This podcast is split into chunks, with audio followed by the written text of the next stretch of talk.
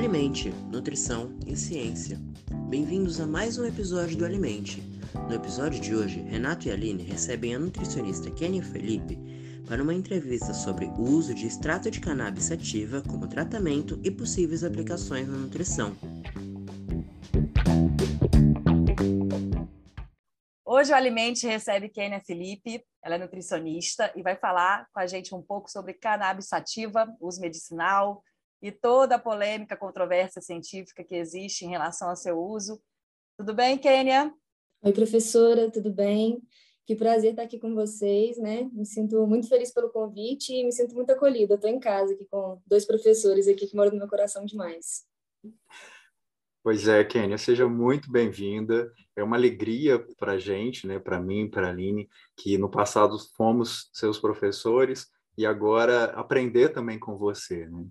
Dentro desse contexto né, de, de aprendizado, eu queria que você explicasse para a gente o que é o extrato da cannabis sativa, é, quais seriam os compostos dentro desse extrato que teriam algum interesse clínico e como esses compostos se relacionariam ao sistema endocannabinoide. Legal, Renata. Então, o extrato de cannabis sativa, ele, ele se refere a todo composto que vai ter os derivados da planta cannabis sativa, né? Então, esse, esses, esses extratos, eles podem ir desde cosmético até alimentação, até medicamento. E, assim, falando do, do uso clínico, né? O, falando do manejo terapêutico dessa medicina, o que a gente tem mais resultado seria a extração do óleo full spectrum, que seria o, o chamado extração da, da planta inteira. Então, nesse óleo, a gente extrai tudo que tem na planta, desde os canabinoides, né, que são as substâncias que a gente tem esse interesse clínico e terapêutico, né, desde os, até os terpenos, os, os carotenoides e outras substâncias que fazem parte da planta. O interesse clínico nosso, né, permeia mais em cima do CBD, que é o canabidiol, e o THC, que é o tetraidrocannabidiol. Então, é claro que tem outras propriedades na planta, mas o interesse clínico gira em torno dessas duas plantas, né? E, e assim, por que, que eles são importantes, né? Qual o diferencial dessa, dessas substâncias no, no, no manejo terapêutico de várias doenças que envolvem o sistema nervoso central hoje, que a gente tem, que a gente tem resultado, né? O sistema endocannabinoide, ele faz parte do sistema dos vertebrados, né? Então, dos mamíferos vertebrados, faz parte de nós. Nós temos um sistema endocannabinoide. E esse sistema, ele faz parte da regulação né, do nosso corpo, da homeostase do nosso corpo. Ele traz equilíbrio para todas as nossas funções fisiológicas. Então, desde o nosso sistema imune até a nossa parte de fertilidade, a nossa parte de humor, nossa parte de criatividade. Então, a gente tem esse sistema disposto em todo o nosso sistema vertebrado, né, em todo, todo o nosso sistema nervoso central. E nesse sistema endocannabinoide, nós temos os nossos receptores canabinoides, que os mais conhecidos são o CB1 e o CB2. E essa planta, né, que é, a, que é a cannabis sativa, ela vai ter esses canabinoides, que são o CBD e o THC, principalmente, e eles vão se ligar a esse CB1 e CB2. E quando acontece essa ligação, né, esse manejo do sistema endocannabinoide, é, a gente consegue tratar outras doenças que envolvem é, esse desequilíbrio do sistema endocannabinoide. Né? Então, falando aqui agora de Alzheimer, de autismo, né, de, de demência, então, quando a gente consegue fazer a, a, a, suplementação né, com esses canabinoides, a gente tem esse controle que é feito naturalmente pelos nossos endocannabinoides, né, que os mais conhecidos são a anandamida e o 2-AG-glicerol. Só que é comum que em algumas doenças que envolvem o sistema nervoso, essas substâncias endocannabinoides estejam em menor concentração. Então, quando a gente usa esses canabinoides, há uma suplementação e automaticamente essa regulação do sistema endocannabinoide. Muito bom, Kênia. Então, assim, é um sistema que muitos estudos, muitos, principalmente internacionalmente, né, tem estudado bastante o sistema do canabinoide, efeito da cannabis sativa. E, assim, falando do uso do extrato da cannabis, é, só pode ser realizado com prescrição médica. Aí, assim, tem médicos prescritores no Brasil, tem sociedades né, que apoiam esses médicos e também as pessoas que precisam do canabidiol. E dentro dessa perspectiva, existem outras possibilidades de uso dos mesmos compostos que podem ser encontrados em outras plantas, né? E por que, que não seriam usados? Sabe dizer? Legal, professora. Então, dos mesmos compostos, não. O, o, CBD e o THC, eles são da planta cannabis sativa, né? São canabinoides da planta cannabis sativa. São fitocannabinoides, né? Para ser mais é, precisa até.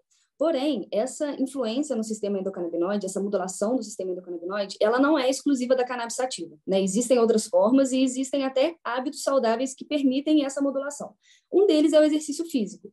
Né? Então, é, essa sensação prazerosa que a gente sente do, da, após fazer uma corrida, por exemplo, vem muito do aumento do nível de anandamida no cérebro.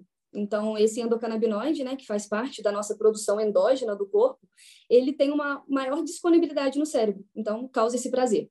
É, isso falando de hábito saudável, né? Mas existem outros alimentos também que vão aumentar essa produção de endocannabinoides ou de alguma forma vão se comunicar com esse sistema. Um deles é o ômega 3, porque os nossos endocannabinoides, eles têm, eles são de base lipídica. Então eles vão precisar de lipídios para eles serem formados no nosso corpo. Então, quando a gente suplementa com ômega 3, a gente está fornecendo mais substrato para o nosso corpo produzir esses endocannabinoides. Então, é uma forma também da gente estimular esse sistema endocannabinoide, né? E também, de certa forma, complementar esse paciente que está passando por essa terapia canábica. É, além disso, existem outros terpenos, né, que fazem parte da, da planta da planta cannabis sativa e que também estão presentes em outras ervas, né? É, eu posso citar aqui o cariofileno, que é um terpeno presente tanto na cannabis, quanto no alecrim, quanto na pimenta preta, quanto no orégano. E o que, que eles fazem? Né? Eles vão se ligar também ao receptor CB2. Então, quando ele tem esse, essa ligação no CB2, acontece uma suavização dos nervos e aumenta a disposição. Né? Então, o sistema endocannabinoide consegue trazer essa homeostase do corpo e esse, vamos colocar assim, essa, esse relaxamento para o paciente que tem alguma, algum distúrbio no sistema nervoso. Então, e aí, só para complementar, né, esses, esses esse carofileno, que é um terpeno que está presente na cannabis e em outras ervas também, são chamados de canabinoides dietéticos. Então, eles estão super ao nosso alcance, né, falando assim como nutricionista, e, e a gente já faz é, uso dele na nossa prática clínica, né, a gente tem efeito usando o orégano como efeito anti-inflamatório, então tudo acaba estando muito ligado, né, tudo acaba fazendo muito sentido. E aí, para finalizar a, a, resposta, né, do porquê que então que a gente não usa mais esses canabinoides, né, ao invés da gente querer uma planta que hoje é, é ilegal no país? Porque o efeito da cannabis ele é surpreendentemente maior do que qualquer outra planta, né? E, e isso por quê? Porque a cannabis, ela não é uma planta assim que apareceu na natureza e a gente foi lá e descobriu, nossa, olha que planta cheia de propriedades medicinais. Não, a cannabis ela é uma planta cultivada há milhares de anos, há mais de 5 mil anos. Então, exi existe um melhoramento genético que é feito há milhares de anos por nossos ancestrais. Então, o neurocientista, né, o doutor Siddhartha Ribeiro, ele usa uma, uma analogia que eu acho assim, fantástica, né, que eu gosto muito, e que ele fala o seguinte, que a cannabis ela dá para as plantas como os cachorros estão para os animais. Ou seja, a cannabis ela foi, ela foi criada pelo ser humano, né, foi feita através de melhoramento genético para satisfazer necessidades humanas. Então, da mesma forma que a gente tem um cachorro que é para ficar dentro do apartamento e um cachorro que é para ser de caça, a gente tem uma cannabis que é para relaxar e a gente tem uma cannabis que é para aumentar sua criatividade, aflorar sua percepção. Então, é por isso, porque o efeito que a gente tem hoje na cannabis, através dos seus vários terpenos, através dos seus mais de 50 canabinoides, através dos seus diversos é, compostos bioativos, não se comparam, né? Ela tem, e aí é, casa com a resposta do porquê que o óleo full spectrum ele vai ter mais efeito, porque é o momento que a gente está usando tudo que a planta tem de melhor. Então a gente consegue fazer essa extração completa e ter o efeito comitiva dessa planta, que é quando tem uma sinergia entre os próprios compostos ali extraídos. Deixa eu complementar Sim. agora, fiquei curiosa com um detalhe até que a Kênia deixar para os nossos ouvintes aqui mais claro. Né? Então, quando você fala do óleo, a gente está falando de um concentrado de canabidiol. Então, nesse óleo tem muito pouco THC. Tem efeito psicoativo? As pessoas se preocupam muito com esse efeito, né? Legal, professora.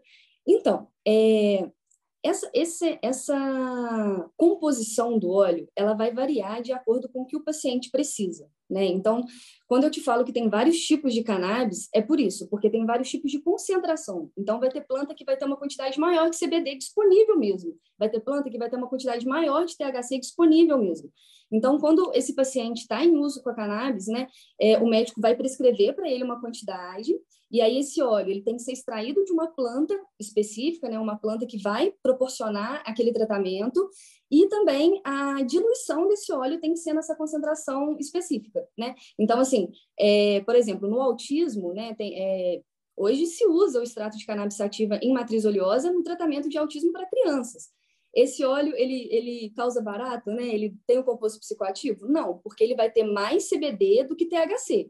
Mas a gente não pode falar que só o CBD que tem propriedade medicinal, né? Porque isso é um, é um discurso muito complicado, porque esse discurso ele traz a medicalização da, da cannabis como um medicamento, ele quer trazer a cannabis para esse composto isolado. E não é o ideal, né? A gente já viu que usar esse composto ideal não tem o mesmo efeito, né? Porque é, o efeito vem dessa sinergia dos compostos, desse efeito comitiva que a planta tem usando o CBD e o THC juntos mas a forma como vai ser usada, isso é a cargo da medicina, né? A, a, essa diluição, essa proporção, como vai ser ministrado, a quantidade, isso aí quem faz é a medicina. Muito bom. Vivendo aprendendo, né, Aline? Agora eu vou puxar um pouco para o lado da nutricionista, então, né? Em relação a esses canabinoides, você falou, né, do ômega 3, falou do alecrim e tal, mas em relação a, a cannabis, né, é, e a nutrição, existe algum efeito fisiológico nutricional ou só um efeito clínico? Assim, qual seria a aplicação prática na nutrição desses compostos? Então, Renato, aí a gente começa a nadar realmente no oceano azul, que é a cannabis para nutrição. Né? É, quando a gente fala do extrato em matriz oleosa, a gente não tem um uso em suplemento, como suplemento alimentar. Né? Então, a gente tem esse uso como medicina, como terapia mesmo, no sentido da gente é, usar em algum manejo terapêutico, como medicina auxiliar, beleza. Mas quando a gente começa a ampliar nossos horizontes para tudo que tem na cannabis em si, nessa planta, indo desde a semente até o caule, aí a gente começa a enxergar além. E aí eu vou, vou, vou trazer como exemplo aqui a semente da, da cannabis, né? Que ela não vai possuir THC, né? Que foi a que faz relação com a pergunta anterior, então, ela não, não tem nada a ver com esse, essa é, influência psicoativa né, na pessoa que vai consumir, porém, elas são, elas são, são considerados um super suplementos, né? São super alimentos, né? E elas vão dar mais saciedade, né? Elas são capazes de promover um detox no organismo, porque elas são ricas em fibras, elas são é, ajudam, elas ajudam né, na saúde cardiovascular do, do paciente, né? Porque elas são ricas em ácido gama-linoleico e arginina, elas possuem 30% de ácido gráfico, ômega 3 e ômega 6, são ricas em magnésio, fósforo, cálcio, ferro, é, possuem nove aminoácidos essenciais, 25% de proteína, ou seja, mais do que chia e linhaça, né? Então, assim, é, é um oceano azul mesmo para a gente poder trabalhar tanto no quesito dessa suplementação, né, pensando na semente, mas também trazendo a cannabis para alimentação, né, trazendo a cannabis para ser cozinhada mesmo, é, preparada, né, coccionada, e é claro que existem várias é, formas de fazer, não é simplesmente pegar e jogar na panela, não é assim, mas existem, existem sim maneiras de trazer para a culinária, né? E isso, inclusive, é um espaço que nós nutricionistas precisamos ocupar, porque hoje uma dor que, que, a, que as mães têm é de como que ela vai conseguir é, fornecer essa, essa medicina para o filho através da alimentação, por exemplo. E hoje não tem estudo sobre isso. Como que a gente vai porcionar? Como que a gente vai garantir que naquele pedacinho de brownie vai ter aquela quantidade mesmo que, a, que, a, que, aquele, que aquela criança precisa. Então, precisa de estudo, né? Precisa de, de trazer a, a ciência para aí, para a gente poder ter segurança na hora que a gente estiver no consultório e na hora que a gente estiver instruindo esse paciente. São as rapeseeds, né, lá fora, que se consome é... bastante. Você tem, você tem notícia, assim, do, de como é, o consumo lá é bem amplo? Ai, sim, professora. Aqui no Brasil, a gente está engatinhando, né, no sentido de legislação, no sentido de acesso, estamos engatinhando. Temos, assim, muitos pesquisadores excelentes nessa linha de frente nossa, a gente pode se orgulhar disso, mas, infelizmente, no quesito de legislação e de acesso, a gente está engatinhando. Lá fora, assim, né, no Canadá, é, existem, são vendidas como suplemento mesmo, como um whey protein, né, em forma de pó, né, e aí você joga na sua comida e você vai suplementando. E aí você tem a segurança de como está vindo aquele produto, você tem a segurança que não tem, não tem nenhuma é, contaminação, né? Você tem segurança da, da, procedência daquele produto.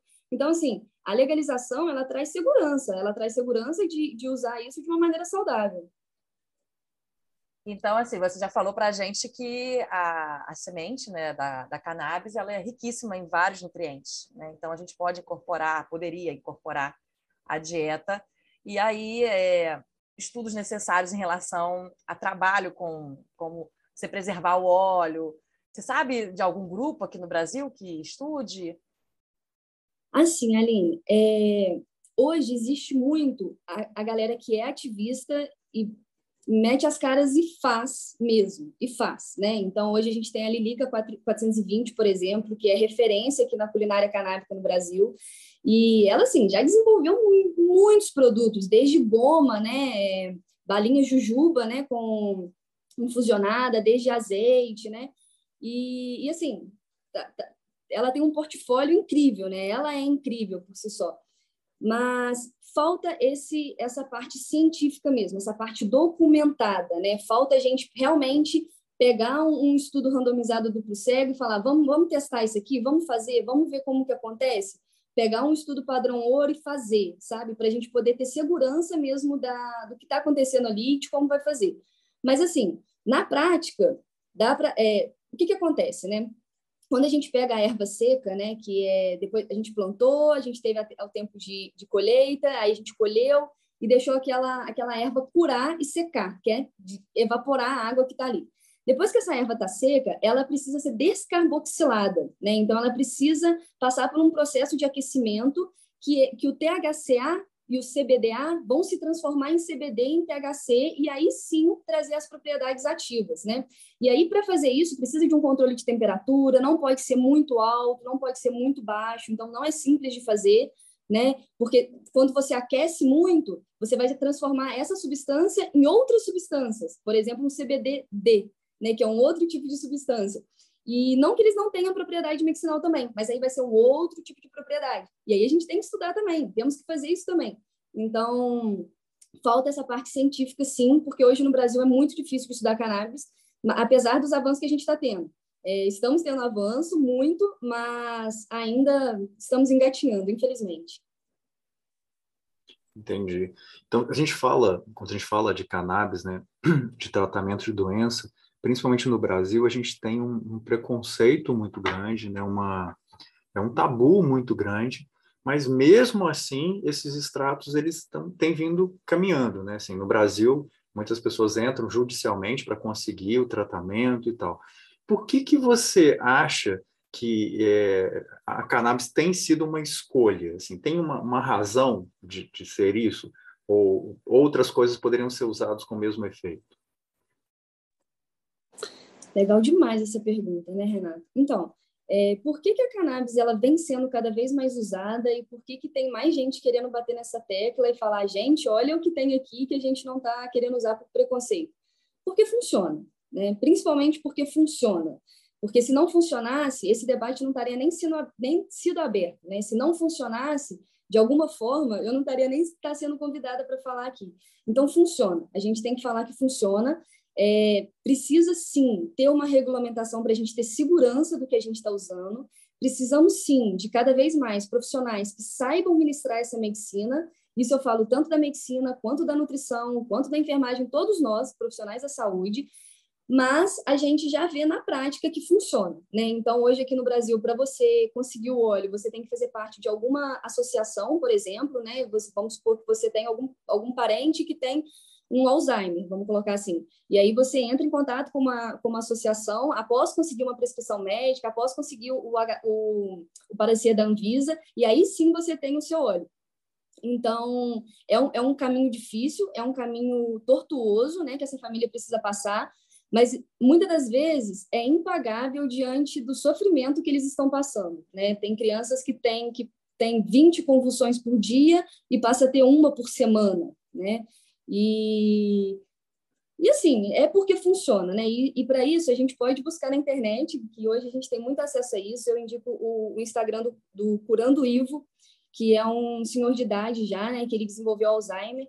E o filho dele, o Felipe Suzin, que é um cara incrível, né? Fez a, o favor social para nós mesmos de documentar toda essa melhora que foi do pai dele após tentar todos os medicamentos disponíveis para Alzheimer na farmácia, né, disponíveis legalmente, e na, sem, sem melhora, e muito pelo contrário, só piora mesmo, né, ele, foi, ele era ficando cada vez mais agressivo, é, acabando com a saúde mental da família, dos cuidadores, enfim. E a partir do momento que ele começa a usar a cannabis, ele tem uma melhora de vida absurda, né? No sentido de retomar a, a cognição, de parar de, de, de, progredir com Alzheimer, né? Então, funciona. E, e, mais do que isso também, né? Eu acredito que, que ela vem ganhando cada vez mais força porque a cannabis é um uso milenar, né? A, a gente não está falando aqui de uma coisa que começou agora, né? O, o Ocidente, né? Nós aqui, às vezes, a gente tem mania de fingir que nada está acontecendo no, no Oriente, na, outra, na parte Oriente do mundo. E não é verdade. Muita coisa está acontecendo e a cannabis ela tem um uso milenar e eu acho que a gente está retomando esse conhecimento, se conectando com esse conhecimento de novo que já acontece há muito tempo. Esse vídeo que você cita, ele, ele é impactante, assim, é emocionante, né? Eu já assisti algumas vezes e realmente é uma coisa que a gente assiste e fica emocionado, né, de ver a evolução do, do pai dele. E efeitos colaterais, Kênia? Tem registros, né? efeito psicotrópico, é, dependência, uso da cannabis? Uhum. Então, Aline, é, em relação, considerando a cannabis como uma droga, né? Vamos falar assim, ah, a cannabis é uma droga, como o álcool, como a cocaína, né? Como todas as drogas. Comparando com, essa, com essas drogas, a, o risco da cannabis, ele não não se compara com os, os riscos dessas outras drogas, né? É muito menor. Não há uma, não há nenhum caso, ou se houver, são um ou dois casos na literatura inteira de óbito pela cannabis, né? Mas essa medicina ela precisa ser, ser ministrada de uma maneira correta, né? Então o risco acontece quando essa proporção do CBD e do THC, por exemplo, não é feita da maneira correta.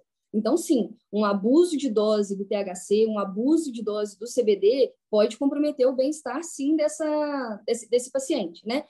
E assim, tem o grupo de risco, né? Como toda, como toda substância, vai ter o grupo de risco, e aí a gente coloca as gestantes e lactantes, e os jovens também estão nesse grupo de risco, né? Porque estudos já comprovam que até a gente completar é, 20 anos, a gente tem uma produção endógena de endocannabinoides, né? E a partir do momento que a gente começa a suplementar com esses canabinoides exógenos, a gente compromete essa produção nossa. Então, não é recomendado que os jovens utilizem né, a, a cannabis sem a supervisão né, de, um, de um médico, porém, o, já muda quando a gente vai ficando mais velho, porque a gente tende a diminuir essa produção de endocannabinoides. Então, por isso que a cannabis acaba sendo bem, muito bem aceita para as pessoas que são mais velhas. E também, no grupo de risco, tem as pessoas com tendência à depressão e tendência a surto psicótico. Porém, também é, existem estudos trazendo para gente que em determinada dose, em doses controladas, é, a cannabis também pode ser usada no tratamento da depressão. Então, como eu disse, estamos engateando nisso tudo, mas são as precauções que a gente tem hoje no, no manejo dessa terapêutica. Eu acho até que a questão da, da legalização né, da cannabis e aí do movimento ativista da maconha fala muito da questão desses efeitos dos jovens, né? a preocupação com um gatilho para esquizofrenia, para pessoas que têm tendência a surto psicótico, né? Mas assim, eu acho que isso permeia muito a orientação, a educação na escola, né? A forma de uso. A gente tem o álcool e o cigarro que são drogas potencialmente mais mais é, nocivas ao organismo do que a própria maconha, né? E a cannabis e o álcool então é a droga mais perigosa, né? Que afeta todo o panorama físico, funcional, familiar, emocional do indivíduo que é dependente. Então, a gente tem uma questão política também por aí, né? Talvez uhum. possamos evoluir com o tempo e até se preocupando mais nesse foco medicinal, que é o que a gente vê um efeito importante, né? Quem sabe aí mais para frente, a gente não sabe como é que vai ser a nível social, da sociedade em relação ao uso. Mas o medicinal é muito importante ter garantia para as pessoas que precisam. Sim, com certeza. E, e, e, uma tecla também que precisa, uma bandeira né, que precisa ser levantada também, é que trazer à luz da legalidade permite essa discussão de uma maneira franca e de uma maneira que realmente resolva, né? É, não dá para ser hipócrita quanto ao tema. É um tema de saúde pública, é um tema que envolve é, os jovens e envolve a saúde pública também, né? Então, é, o, quando a gente traz a legalidade, né, a gente permite que a gente consiga falar de uma forma, de uma maneira mais aberta, né? O, o, cigarro é um exemplo que o que funcionou foi a conscientização, né? Foi a gente mostrar os efeitos, foi a gente é, falar sobre isso. Então, falar sobre é sempre uma oportunidade de instruir, é sempre uma oportunidade da gente é, ter mais conhecimento e ter mais propriedade sobre o assunto. É, a gente vê a gente vê muito preconceito, né? Uma limitação é, de entendimento da maioria das pessoas É, mas com certeza existem alguns estudos, é, até mesmo no Brasil, né, que conseguem fazer isso. Você sabe se lá fora esses estudos são mais frequentes, que né, tem bastante dado, a gente consegue acessar, ou isso também passa pelo mesmo processo? Qual tipo de estudo, professor, que você está se referindo? Estudos, estudos científicos, né, com essas comprovações. São mais relatos de caso ou, ou uhum. não? É, é realmente um grupo a ser estudado? Como é que fica uhum. isso? Então, é, fora do Brasil fica mais fácil porque o que, que a gente precisa para conseguir estudar? A gente precisa conseguir plantar, cultivar, colher e testar. Esse é o estudo. A gente precisa disso para conseguir estudar. Isso que vai permitir que a gente produza conhecimento científico aqui no Brasil. Lá fora, por ser mais por ser legalizado, né, por exemplo, Estados Unidos, Canadá, Israel, que é super avançado quanto ao tema, você tem acesso à planta. Então, quando você tem acesso à planta, você consegue estudar, né? Eu vou trazer para você aqui o exemplo do, do biomédico Renato Filev, né, em 2015, que ele recebeu, ele ganhou um edital da Secretaria Nacional de Álcool e Drogas, né, a Senad, e ele recebeu 600 mil reais do governo federal para testar né, a hipótese que ele tem, com o apoio da, da, do Programa de Orientação e Atendimento a Dependentes, a PROAD, né, mais a Unifesp. Então, ele queria testar o uso da cannabis vaporizada como terapia auxiliar para abandonar o uso abusivo de crack. E isso simplesmente nunca aconteceu, porque a burocracia não deixou, né? ele não conseguia ter acesso à planta, e ele precisava desse acesso. Então, isso faz com que a sociedade civil se organize, né? isso faz com que a gente se organize para a gente conseguir é, criar voz dentro do Congresso para isso ficar mais acessível. Né? Então, é, trazendo o exemplo do Renato ainda, né? ele criou uma, uma, uma fundação né, com cientistas, agrônomos e advogados que querem esse direito de plantar, colher e testar a planta com apoio das universidades. Né? Ela chama Capenep, Capenepse e ela foi criada agora em 2019, já começou a operar em 2020 e qual que é o objetivo deles? Conseguir fazer essa, essa, esse plantio né, e conseguir fornecer a matéria-prima para os pesquisadores. Porque os pesquisadores hoje eles ficam amarrados, né? não tem como ele dar andamento na pesquisa deles. Então, a ideia deles é, através de um habeas corpus, né, através da, da permissão da justiça para esse cultivo, conseguir fornecer esse, esse material para o pesquisador. Né? Então, hoje aqui no Brasil, a gente tem avanços. A UFB, por exemplo, que está aqui pertinho da gente, ela é uma universidade que ela já tem um habeas corpus também para, plantar lá dentro, para poder fazer um estudo de melhoramento genético. E a tendência é que esses habeas corpus aumentem cada vez mais. Né? Mas é, a gente tem essa limitação da burocracia que desgasta o pesquisador, né? E a gente sabe que a gente tem sempre uma limitação de verba para as coisas acontecerem. Então, ter que gastar com isso também é assim, né? É uma coisa que nos atrasa, nos coloca na, na, corrida lá atrás em comparação com outros países que vão ter esse acesso muito mais fácil. Então, sem dúvidas, na hora que a gente conseguir é, ter mais acesso, a gente vai avançar de uma forma muito mais rápida, porque aqui no Brasil a gente tem pesquisadores incríveis já nessa, nessa linha de frente, e a gente fica muito no aguardo da liberação da PL 399 de 2015, que ela também foi uma, uma ela foi montada né, de uma maneira conjunta com a, organização civil, né, com médicos, com, com, outros profissionais da saúde, com advogados, e ela busca revogar esse direito, esse, esse direito tanto de plantar para pesquisar, quanto o direito do autocultivo mesmo, porque ela é uma medicina que a gente pode fazer em casa, então, por que não? Né? Desde que seja com, com auxílio médico, desde que seja com toda a instrução necessária. É, eu curiosamente peguei aqui, coloquei no PubMed, né? Cannabis Nutrition, que era o meu campo aqui de intenção. Deu 488 artigos, né? Que variam ali de revisões sistemáticas, é, estudos transversais. Então, a gente está um pouco atrasado nesse, pensando na ciência, para estudar o efeito da cannabis em relação ao mundo. E quando a gente tiver acesso a isso, né, esperamos que essas organizações consigam no Congresso com uma evolução aí para os próximos anos, a gente já vai estar aí alguns anos atrás do que vem é. pesquisando nos Estados Unidos, Israel, Canadá, Portugal, enfim. Uhum. Então a gente tem um mundo aí de opções dentro da nutrição, então muito vasto, né? Quando a gente pensa na qualidade nutricional das sementes, né? Então é assim é, é um campo que eu me interesso muito até por ser especialista em dependência química, eu gosto desde, desde o meu mestrado, doutorado, estudar os efeitos das drogas psicoativas, né? Então, assim, eu, eu fico com meus olhinhos brilhando aqui, te ouvindo, e feliz por a gente ter feito esse episódio, porque acho que vai uhum. esclarecer bastante coisa para muita gente que está ouvindo a gente. É, o Brasil está atrasado, né, Aline? Mas o Alimente não, o Alimente está na vanguarda.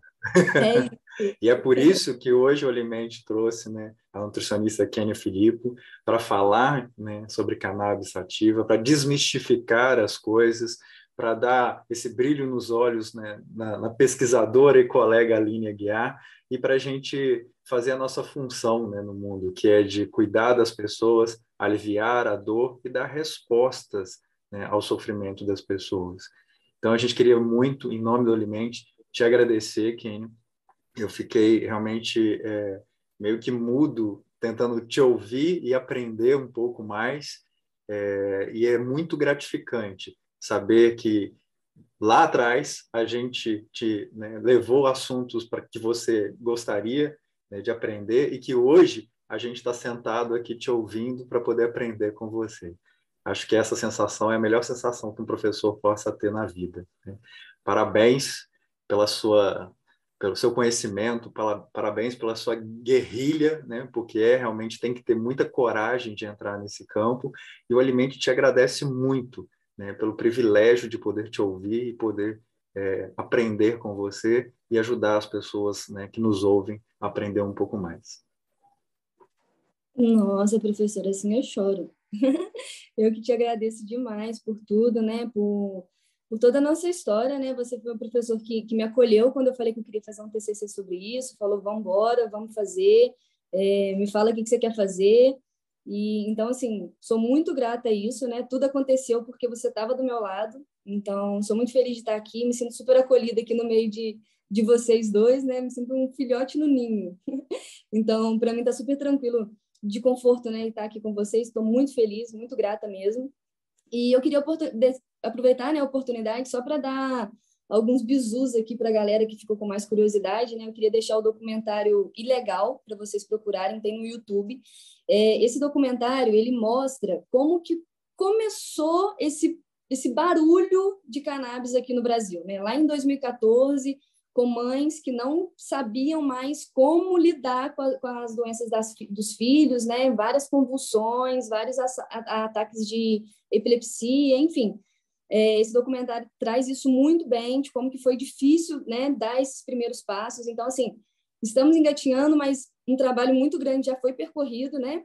E a gente tem que estar tá sempre lembrando de quem começou isso aí.